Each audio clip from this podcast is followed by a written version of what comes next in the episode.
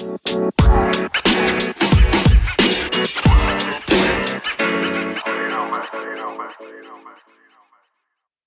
and welcome to the second SWL podcast. The first one was such a major success, they decided to bring us back with a whole new lineup because the first people weren't that fun. Uh, I'm joined by Bella Butler and Harry Gertside. I'm Chris Byfield, and today we're going to be talking about transfer news in southwest London. Uh, we're going to talk about athletes that have played at the highest level in two different sports, and we're going to be talking about the academy system. How do how well do they look after the welfare of their players? So, starting on transfers, tell me what's going on in southwest London, Harry.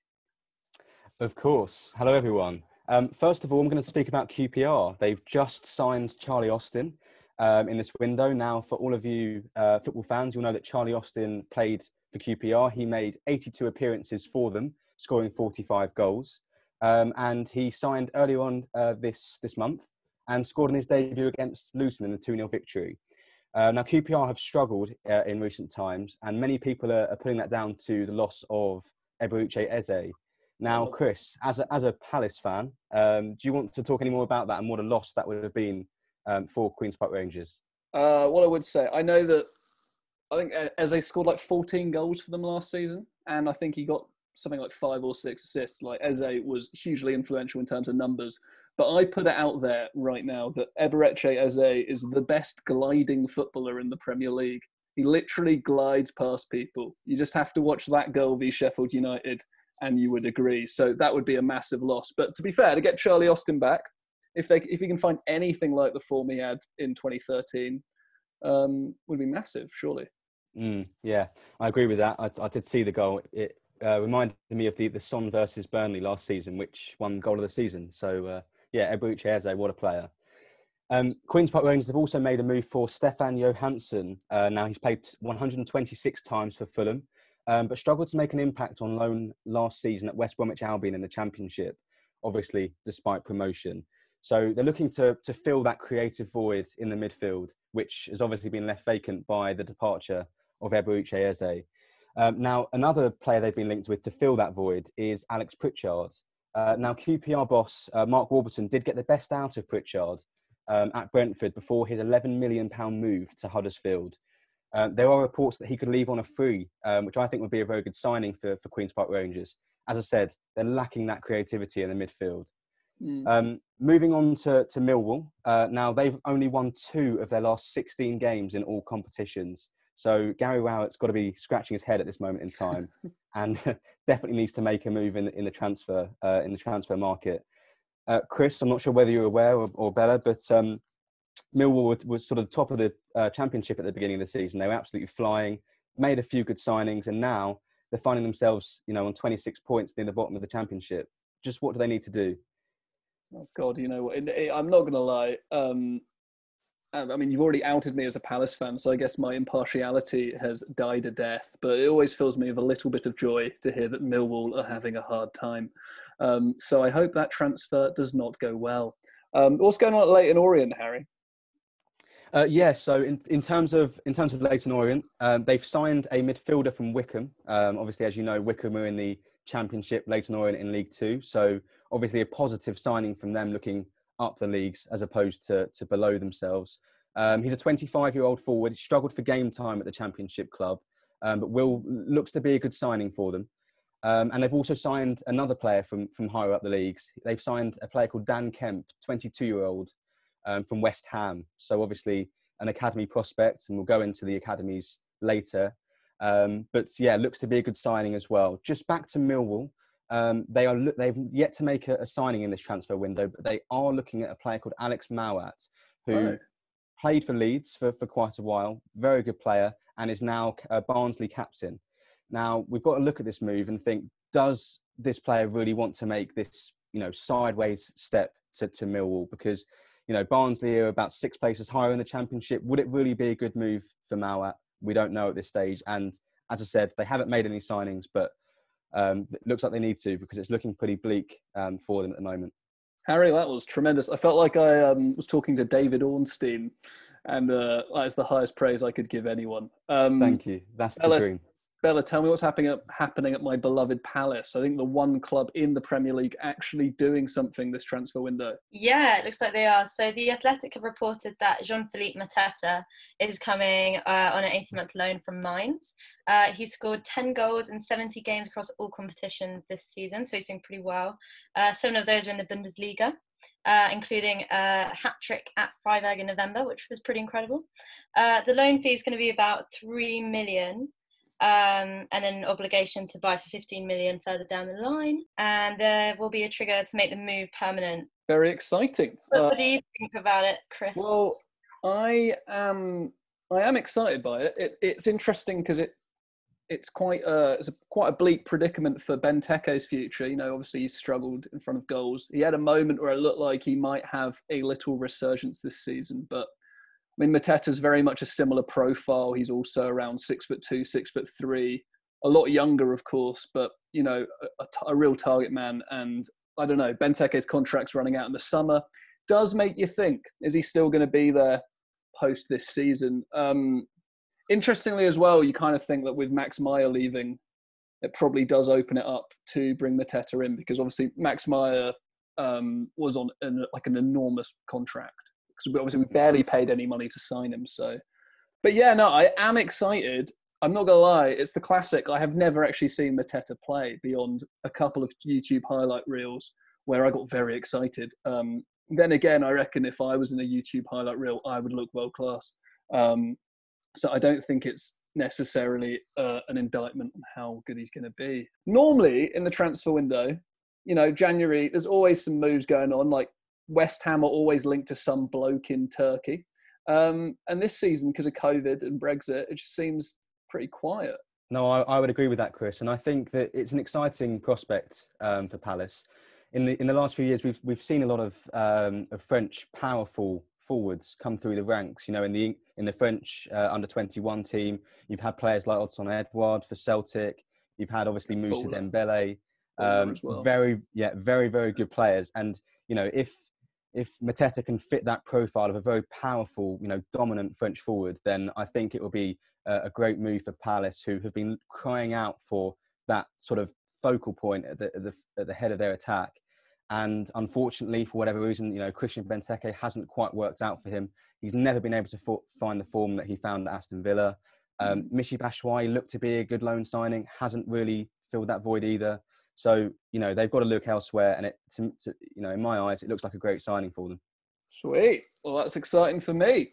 I'm going to end. I'm going to conclude this uh, inaugural transfer chat on the SW podcast by talking to you about Brentford. And I'm sorry, guys, this conversation will involve the B word, uh, which isn't Brentford actually. It's uh, Brexit. As you may or may not know, with Brexit, there is now going to be a points-based system to decide whether you can sign foreign players.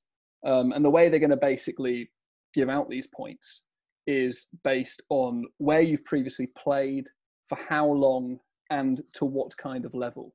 If you qualify for 15 points, you're in. You can sign for any UK team. If you play for a club in a Band 1 league, so the Bundesliga, La Liga, Serie A, Ligue 1, and you appear on the team sheet just once, you get 12 points. That's 12 of 15. You're pretty close you sit on the bench for a single Champions uh, Champions League group game, that's another five points. You're in. Why does this matter to Brentford? Well, um, so they obviously operate on like a money ball system. In the past, they've signed Neal Maupay. You know, he plays for Brighton now. They got him for 1.8 mil at Saint Etienne and sold him for 20 mil to Brighton. You know, he would not have got hit that 15 point threshold. They would never have been able to sign him in the first place. Equally, Benrahma, who I don't know if you guys have seen much of him, is an absolute bowler. They signed him for 1.5 mil. They, they're about, to sell him after his loans finish for 25 mil to West Ham. He would never have been able to sign either. Yeah, I mean, just on the topic of Brentford, obviously with their manager Thomas Frank being being Danish, he loves to delve into the to the Danish market and the Danish Superliga.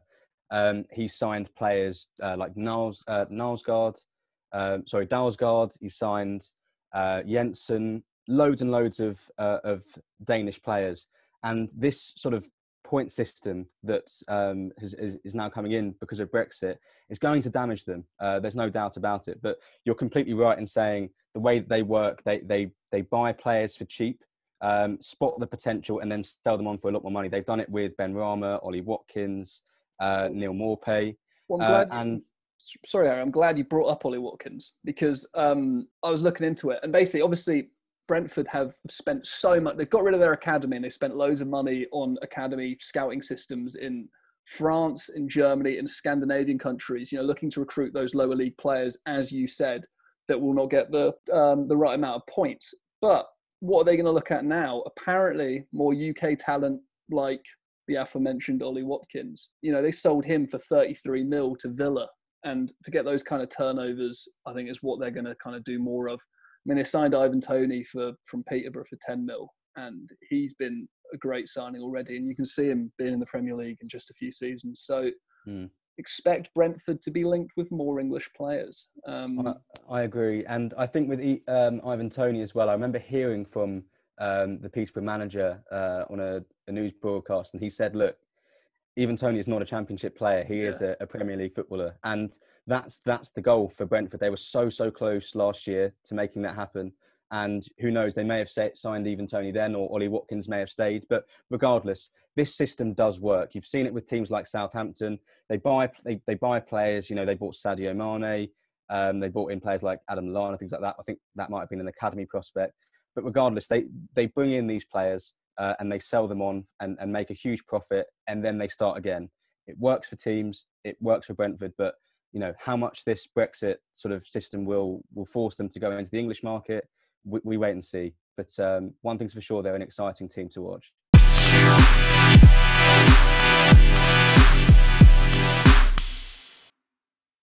So after Gerwyn Price, a former rugby union and rugby league player, won the World Darts Championship, it had us thinking, which South London athletes have competed at the highest level in two sports? So what we're going to do is we're each going to pick a favourite and discuss what was the most impressive feat.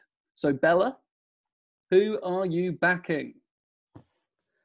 Um, on patch, I'm looking at Lawrence Okoye. He's from Croydon.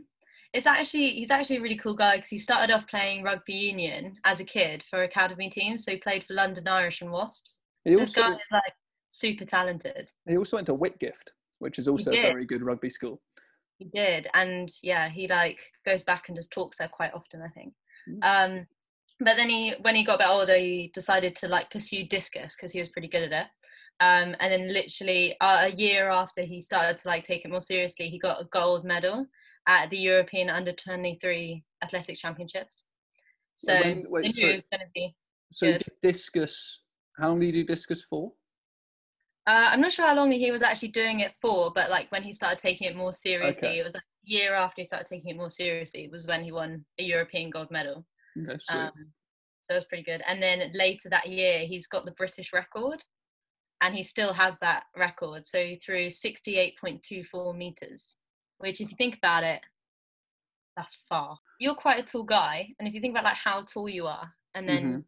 Well, so how many times? How how many me's did he throw this discus? don't make me do maths. okay, carry on. Carry on telling me why. Uh, he was impressive. anyway, moving swiftly on from maths. Uh, so then he went the next year. He went to the London Olympics, um, and he got into the final. He was a bit disappointed in himself. He finished 12th, but he was the youngest finalist in that final because he was only like 20. And then yeah, then he had a place actually to study law at Oxford. what? But he turned. Yeah, I know. This guy is like everything. What a triple threat! I know.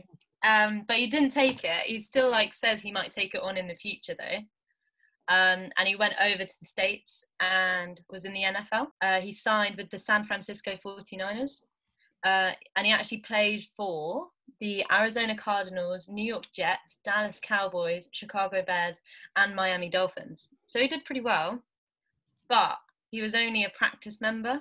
What does that mean?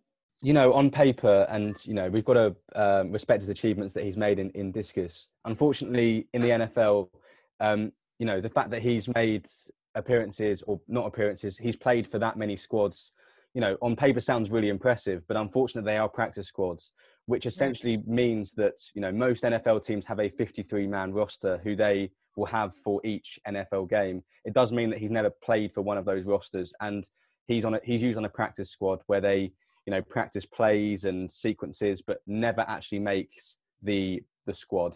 He's such. still paid a wage, I assume. He will he will still be paid a wage. It won't be anything like the the main stars on the team. But you know, don't get me wrong. The fact that he's still at that many different squads must mean that he's an asset. You know, in terms of what they're trying to practice. Okay. But it just means that he's not being used in a game scenario. So. I think Bella's going to go on and talk about why you know why Lawrence Curry has gone back to, to to discus. Well, I think it must be a thing almost of because in discus in Britain he is the best at it. Um, yeah, so he came back to athletics in 2019, um, and his best since has been 65.15 meters, which he threw in Germany in July last year, um, and that's still like the eighth best throw in Britain in all time. Yeah, to contextualize that, that is throwing a discus the length of 30 meters lying down. Yeah. wow. And you're, And cra- and you're cool. Like Yeah. that's impressive. Um, but yeah, he said like he's obviously because of COVID, he's not really been able to do much. Um, and he keeps quite a low profile. He doesn't have Twitter or Instagram, so it's hard to like know what he's currently up to. Um, but it looks like he's going to keep throwing discus and hopefully keep throwing it far. You never know, he might be going on to Tokyo, uh, but he's not said anything about it. I, th- I think the fact that he's obviously gone away from the sport for a period of time and has been able to reach the, the top level again, I think that's a great credit to, to him. I think a lot of people would struggle with that once they've left the sport, trying to get back to the to the pinnacle is Mm. must be such a challenge. But he's made it look easy. So tell, Yeah. tell me, So great pick there, Bella. Tell me why Christian Wade is a better pick, Harry. Well, your- yes, yes, you've given away. I was going to reveal my pick, Chris, but we'll go with it. It is it is Christian Wade. Uh, now, for you rugby fans, you'll know exactly who Christian Wade is. Um, he made several appearances um, for Wasps after making his debut in 2011. Um, 165 appearances actually, uh, scoring at 497 points, so averaging you know over three points a game, which is which is very good. Um, you know, in my opinion, anyway. Uh, and he's now on the on the practice squad of the Buffalo Bills, who are another NFL team. So again, someone that's making their transition from you know a sport in the UK to um, to American football. So you know, not a not a, a, a stereotypical move for for a player, but we're seeing two examples here. Um, now, in terms of what he's achieved in rugby union, he equalled a Premiership record in 2016 as he scored six tries in a single match against Worcester. Which you know, I'm not a rugby player myself, but to score six tries in one game is a is quite a remarkable achievement. Hmm. Um, he was capped only once for England uh, away at Argentina, but still, obviously, to him, that's you know that's a great achievement to represent his country, and I'm sure, you know, he was very proud of that. Now, the reason he's on patch, he actually studied sports science at St Mary's, just up the road in in Twickenham. Um, so you know, clearly an intelligent guy as well, and a very fast man. Uh, he ran the 100 meters in 10.8 seconds yeah. at the age of 16. Now that's you know That's he, he could Insane. Wow, that's so good. At the moment, I am comparing your two people, both of them very impressive feats. I would say, I reckon, um, Bella, your guy is going to beat Christian Wade in a game of chess. I and I also think that Christian Wade, his transition, the transition from rugby to American football, seems pretty seamless compared to the transition from throwing something really far to American football. Uh, is that fair? I, I would agree with that. Yeah, I would say think- that's true. Um, yeah, I think my guy would be able to throw the ball further, I, probably. I think he'd be able to throw Wade further as well. yeah, um, yeah, I mean, similar to to Okoye, um, Wade has struggled really in the NFL. He's he's yet to make it on the 53 man roster as Okoye did. Um, but but and I recommend anyone that's got Twitter to check this out. Christian Wade scored a remarkable touchdown for the Buffalo Bills. Now it was a preseason game, so it won't go down as his first NFL appearance, but it was quite remarkable. 65 yards he ran for a touchdown on his very first carry for the Buffalo Bills. Now, you know, that was in 2019. He hasn't really pushed on since then. But my God, if, if you watch that, you know, you'll be astounded. It, it was absolutely amazing. Okay, well, I'm Um, gonna I'm gonna chuck my hat into the ring now because uh, I've gone a kind of different angle. Um, so I've gone for Leon McKenzie, who I think may be more familiar uh, to some of the listeners. Um, so obviously he came through at Palace, um, did really well at Peterborough. Spent three years at Peterborough, got basically a one in two record, uh, 49 goals, 103 games. Uh, you probably will remember him for his time at Norwich, though. Basically, got them promoted. Was actually pretty decent in the Premier League, uh, striking up a partnership with Dean Ashton. So here you've got a guy who, you know, scored his first career goal at the age of 18 at Palace, his hometown club from Croydon. You know, amazing. Made his Premier League debut whilst he was still in his teens. Like, amazing as well. But it got to the point that whilst he was at Charlton, um, which was like at the latter end of his career, he struggled to regain form after an Achilles injury and um, tried to take his own life. So now, like Leon McKenzie campaigns for mental health, he's brilliant at it. But not only did he retire from football and kind of get his life back together in terms of, you know, uh, like he clearly done some good stuff uh, in terms of like looked after himself and whatnot. He actually started a boxing career. I mean, he comes from a family of boxers, and it wasn't just like it wasn't just like a kind of Freddie Flintoff boxing career. It was a proper career. It was a four-year career. Um, he won eight times. He won eight fights. Um, quite a lot of them knockouts, um, and he lost twice. But it got to the point where on the 12th of November in 2016, um, he was fighting uh, Jahmaine Smyle at York Hall for the super middleweight title. So he literally got to near the pinnacle of a completely different sport. You know, think of all the people, think of all the kids in the country that have wanted to be professional Premier League footballers, and then think of all. I mean, probably less, but there's still probably loads of kids in the country who want to box at a pretty high level, want to fight for belts, and I mean, this guy did both, and all the while, you know, so, you know, being a mental health campaigner and just being an inspiring story for pretty much anyone. In my opinion, I think this could be the best transition. The reason I say that, when you play football, yes, you've got a lot of accountability on yourself, but ultimately you are part of a team and you're judged as a team. Whereas moving to to a boxing career, you're you're you're on your own. You're in that ring. You're on your own. You've got your team in the corner, but they're not. You know, they're not with you. You're performing on your own, and only you can do you know what you can in the ring and i think that mentally um, to have that sort of attitude is is quite remarkable. And to, to to move from a team sport where there's 11 youth on a field to one of you on a ring uh, in a ring is is is is truly remarkable and what an achievement. I think as well it's impressive even like looking at like the athleticism of it. Like going from football where you have to have quite a lot of endurance for you know to play a 90 minute match. And obviously with boxing you still need a certain level of endurance but you also need like so much power like more power probably than a footballer would need um so to be able to like make that switch is yeah really impressive. But i do think there is more um for like para athletes. Um there seems to be more opportunity i think for them to have that like duality. Um mainly i think maybe it's because when with para para athletes there are less of them. So obviously, when they go to do one sport, they why wouldn't they try another one if it's transferable? So like I looked at, um, I know it's off patch. Sorry, she's from Manchester, but Sarah Storey, like she's a 29 world champion, a 21 time European champion, and has 75 world records in swimming and, and track cycling. Like that's proper impressive. Um, She's also the most successful female British Paralympian of all time. She's got 14 gold medals.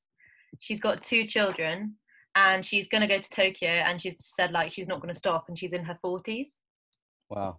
All right, pretty cool. Well, uh, in the next section, we'll be talking to a former QPR Academy player, um, George Butler, about the kind of welfare in the academy system and uh, what it's like, I don't know, going through that experience.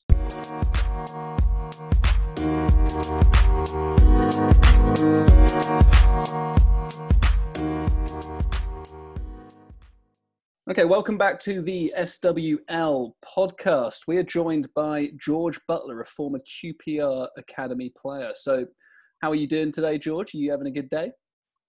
Yeah, well, making you know, doing the best we can with, with, with what we can and can't do. So no, but not too bad. Yeah, not been the most eventful day, I assume.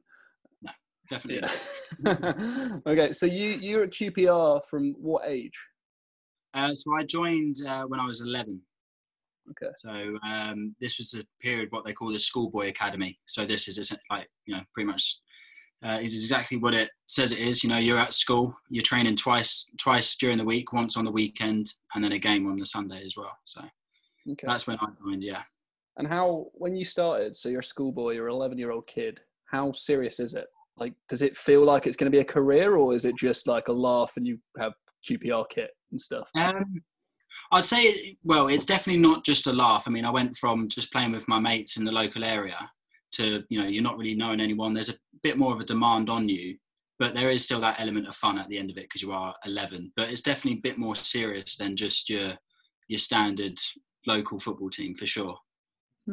And did, did you did you feel the pressure there? Like when you're when you're 11 and you do you feel that seriousness or is it just Um, yes, to an extent. You know, you you you know that you know you're essentially you sign sort of two year rolling deals at that age. So you know you've got two years there, but at the end of those two years, you know they're going to decide whether to take you on for the next two years or not. So you do sort of think about that, but that's sort of like an afterthought. You know, uh, your first and foremost thought is, you know, you're getting kit, you're getting good training, you get to go and watch the first team train and play and stuff. So there's lots of things that sort of take your mind off that. Um, so it's not like at you know the front of your mind that's what you want to think about, but yeah, it's a more pressured environment, but not overly so. Cool, George. Thank you very much for coming on, um, Harry. I just want to ask what your um, best highlight was at the QPR Academy. um, so I'll quickly just break it down into three. So essentially, I was there as a, in the schoolboy academy, the youth team academy, and then as a as a pro for one year. So in the schoolboy academy, um, we actually went we went to a tournament over in Belgium, uh, where we had teams like Ajax were playing and Anderlecht, uh, Feyenoord, PSV, all these big Dutch teams and what have you, um, and Belgian teams. And we actually finished third out of 12 teams, which for um, QPR, it was, uh, yeah, it was pretty good, pretty impressive. So, uh, and I was very lucky to be captain for that team. So that would probably be my highlight for the schoolboy academy. Um, then, in the, as a youth team player, um, as we briefly mentioned just before we started this, um, managed to score a free kick uh, against Man City, which was probably the personal highlight for me. Uh, but collectively, we also won a tournament in New York. Um, this was a tournament that had uh, Liverpool, Maccabi Haifa, uh, Inter Milan. Uh, they were in it, and we we beat Inter Milan in the semis and beat Liverpool in the final. So that was pretty cool. Uh, unfortunately, I probably couldn't pick one out of my pro year. spent, a lot of, spent a lot of time on the subs bench and on the physio bed, but uh, it was a great experience. But probably not any individual highlights from that year, unfortunately. And who would you say the uh, the best player that you played with at the academy level was?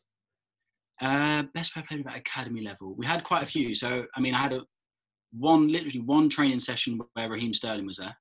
Um, Yeah, wow. So that was before he went to Liverpool. Um, Was he So that- obviously better than everyone else? oh, un- unbelievable. I mean, when he was 13 or something, he was playing with the under 18s and was arguably the best player in the under 18s, and he's 13. Um, I mean, just the physical demands of a 13 year old to do that is incredible, but to be the best, one of the best players is impressive. Mm. So, but that was only sort of once I only ever like trained with him. So, um, it's difficult. I mean, in my age group, we had a few decent players. Um, one lad's now playing for Crawley, played for like um, Ireland under 21s and stuff like that. So he was obviously very good. Um, played one game where Adel Taarabt played. No. That I mean, must have been horrible. Yeah, he, he didn't really play well, but it was cool to say you've played with him. Um, uh, yeah, so it's hard to sort of pinpoint one player. I mean, Did like I say, in our group, we had quite a few decent players. So I'm begging to ask whether you played with Eberechi Eze because I'm a Palace fan. But you know what? I played against him. So um, he's a year below me. So growing up, I didn't really play against him much when we played against Millwall.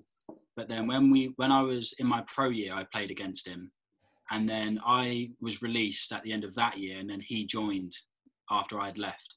So um, didn't quite get the chance to play with him, but played against him once or twice. Wow. Okay, so when you're in the academy system, you're clear. I mean, you were clearly like the captain of the team. You clearly were pretty good, and you got all the way through schoolboys and got a pro contract. At that point, do they sell the dream to you when you're when you're 16, 17? Are they making you think you're going to be a professional footballer, or are they telling you to, you know, hedge your bet, like to just to kind of be careful what you wish for and? Um, I, I would say probably more towards um, like yeah, being careful. Like you know, you've got to work hard to get there. I mean, QPR is a club that's not exactly like it's not your Chelsea's, your Arsenal's. It's not like a, an elite team, an elite club. A very good club, don't get me wrong, very well run. Um, but you know, we'd always sort of be told, you know, we we, we always sort of knew where we were and where we stood within the club. And if you weren't going to work hard, you weren't going to get to the next stage. That's sort of at that period of time, the players they wanted, they wanted hard-working players, local lads that wanted to play for the club, as opposed to those that just wanted to make money. Um, so we sort of we knew that it was within touching distance, um, and we were quite lucky within our age group. You know, we had quite a good, strong group. Um, so I think some of us knew we were going to at least get offered a scholarship. Um, some earlier than others. So it's difficult looking back on it now because it's a few years ago. But I wouldn't say it was sold to us.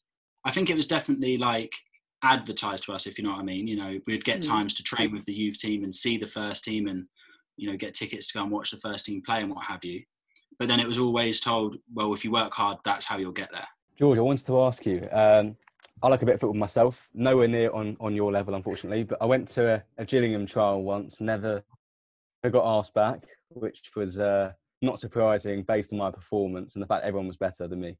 Um, but i just wanted to ask you know if you can reflect on on that time when you were told that you were no longer going to be part of qpr you know how did that feel at that moment? Because obviously you know you've dedicated your you know early life to it.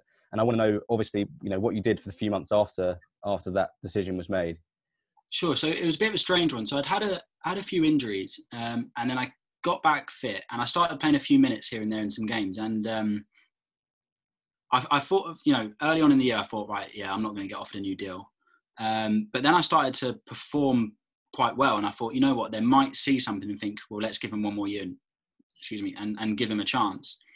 Um, unfortunately, that didn't happen. Like I say, I got called into the room. They told me, look, we're not going to be extending your deal, which I kind of understood, um, which was fine.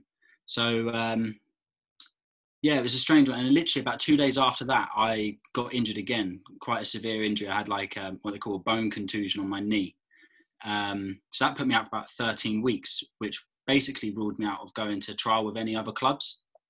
Um, so the first, like I say, two or three months, I was injured, um, and then I was sort of just waiting by the phone every day, really, waiting for a club to ring me, waiting for uh, an agent to ring me and say we could get you here, get you there.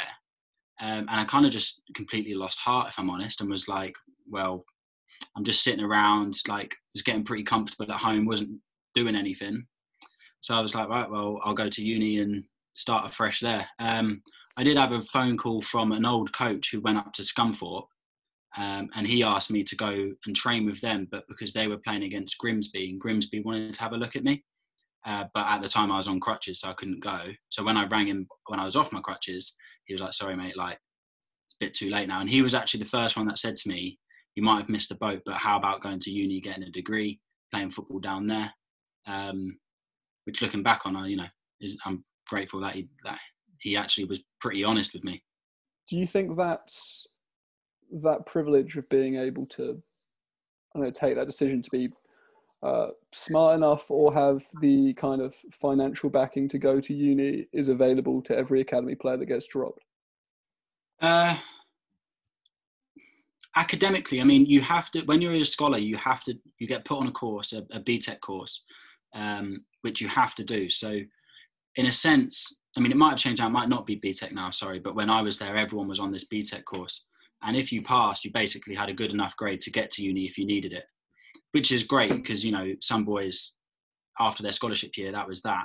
Well, their two years, that was that. But you also do your coaching badges as well. So you don't have to go to uni necessarily. You could go straight into employment as a coach. Um, so that's all in place, which is really good.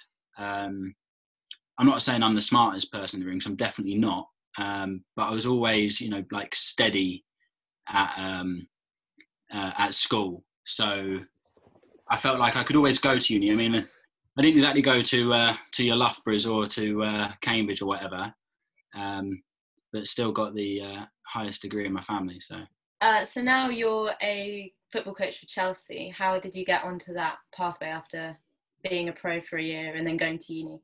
Yeah, so obviously, like I said before, when you're a scholar, you do your you go straight onto your FA level two. Um, so that meant whilst I was at uni, I was able to get a, a job with Chelsea's Foundation, which is like their their charity side of things. Um, so going into schools in the local area and doing like P lessons after school clubs, and then doing regional centres in the evening. Um, so I started doing that at uni, and if I'm honest, um, I didn't really think I wanted to go down the coaching route. Um, but as you guys probably are all aware, like you're at uni, you need money, and I was lucky to have that qualification. So went and did that. It was pretty good. You could pick and choose your hours around your studies, so that was pretty good. Uh, and then I graduated and was offered a full time role within the foundation, um, which is what I'm doing now. So I oversee a grassroots program in in Hampshire. Um, so just sort of selling the Chelsea brand to try and support grassroots football um, and support the coaches. So I do that, and then I also help out with um, what's called an integration program, which is essentially a middle ground between um, Chelsea's foundation and Chelsea's academy. Because what they found was they'd be bringing players in from the foundation and putting them in the academy, but they probably were making too much of a jump. So what they do now is they come to the integration program for six weeks, and those that we think are good enough are then pushed on. So it's a bit more gradual for them. Um, it's not just a shock to them to go and play for Chelsea's academy, but then also it gives the scouts and coaches a chance to see if they would fit in with the academy as well. So that's sort of what I'm up to now. Um, yeah, didn't think I would be doing that um, if you'd asked me when I was 16. Uh, but it's great just to still be involved in football um, and just see a different side of it, really. Hey, George, you've been absolutely lovely for doing this. Yeah, thanks so saved much. our bacon, for sure. After talking to George Butler, we thought we'd bookend our podcast with a little bit of myth debunking. What famous myth from a particular sport is an absolute lie? So, first, I'm going to go to Harry Garside, and he's going to tell me about something I've believed my whole life because I'm an idiot. Harry. Thank you, Chris. Uh, I will take it away. And it's also something that I thought about my whole life. Um, now, Zinedine Zidane, the French maestro, the myth that he was never caught offside. Well, I hate to ruin, uh, you know, your, your childhood, Chris, but he was caught offside. Caught offside numerous times, in fact. Five times at the World Cup and European tournaments, and numerous times in his club career as well. So, for those of you that think Zidane was never caught offside, well, you're wrong, including you, Chris. Well, that's annoying because Zidane was my favourite footballer growing up, and it was purely because he always stayed on side, which I loved. Um, Bella, give me a myth. Tell me why I'm stupid. Go on. I mean, obviously, I picked a cycling one because it's the best sport on the planet. Um, so, British uh, road cyclist Chris Froome, you know, four time Tour de France winner. Uh, yeah, he is actually born in Kenya, uh, which I thought was really interesting. Um, he spent a lot of his childhood like training there, and maybe that is why he is so good at uh, doing a long distance because, as you know, they churn out some of the best long distance runners. Um, so yeah, I thought that was a, a pretty good myth. Oh, thanks, Bella, for debunking the myth that cycling is the best sport on the planet. Uh, um, okay, I'll, I'll, um, my myth's a bit weird. All right. Okay, so if you haven't heard of him, Wilt Chamberlain is one of the greatest basketball players of all time. He was a centre. He once got 100 points in a game, which, if you don't watch basketball, is just insane and never, never been seen again. However, in his autobiography in 1992, he claimed to have slept with 20,000 different women during his life. Um, a website did the maths here. And so if he started at the age of 15, which he claimed, um, and then up to the age of 55, which is when the book was published, he would have had 40 years to sleep with 20,000 women, which is 500 women a year or 1.4 women a day. Um, however, close childhood friend Tim Fizeau said, I don't remember him having a date. He was probably a virgin when he left high school. So then I guess if Wilt started at 18, then he would have had to sleep with 1.5 women per day for 37 years. To me, that sounds like crap. Yeah, that sounds like a bit of a J statement. yeah. Um, anyway, a lovely note to end the podcast on. Wilt Chamberlain, stop lying. You don't need to do it. Um, but this has been wonderful. Thank you, Bella, for coming on. Thank you for having me. No, no problem. And thank you, Harry. It's been a pleasure. Thank you. So uh, follow the Southwest Londoner on SW underscore Londoner on Twitter. And, you know, give it a follow on Instagram too, Southwest Londoner, for all your Southwest Londoner football and sport needs. Thank you, and uh, have a lovely evening.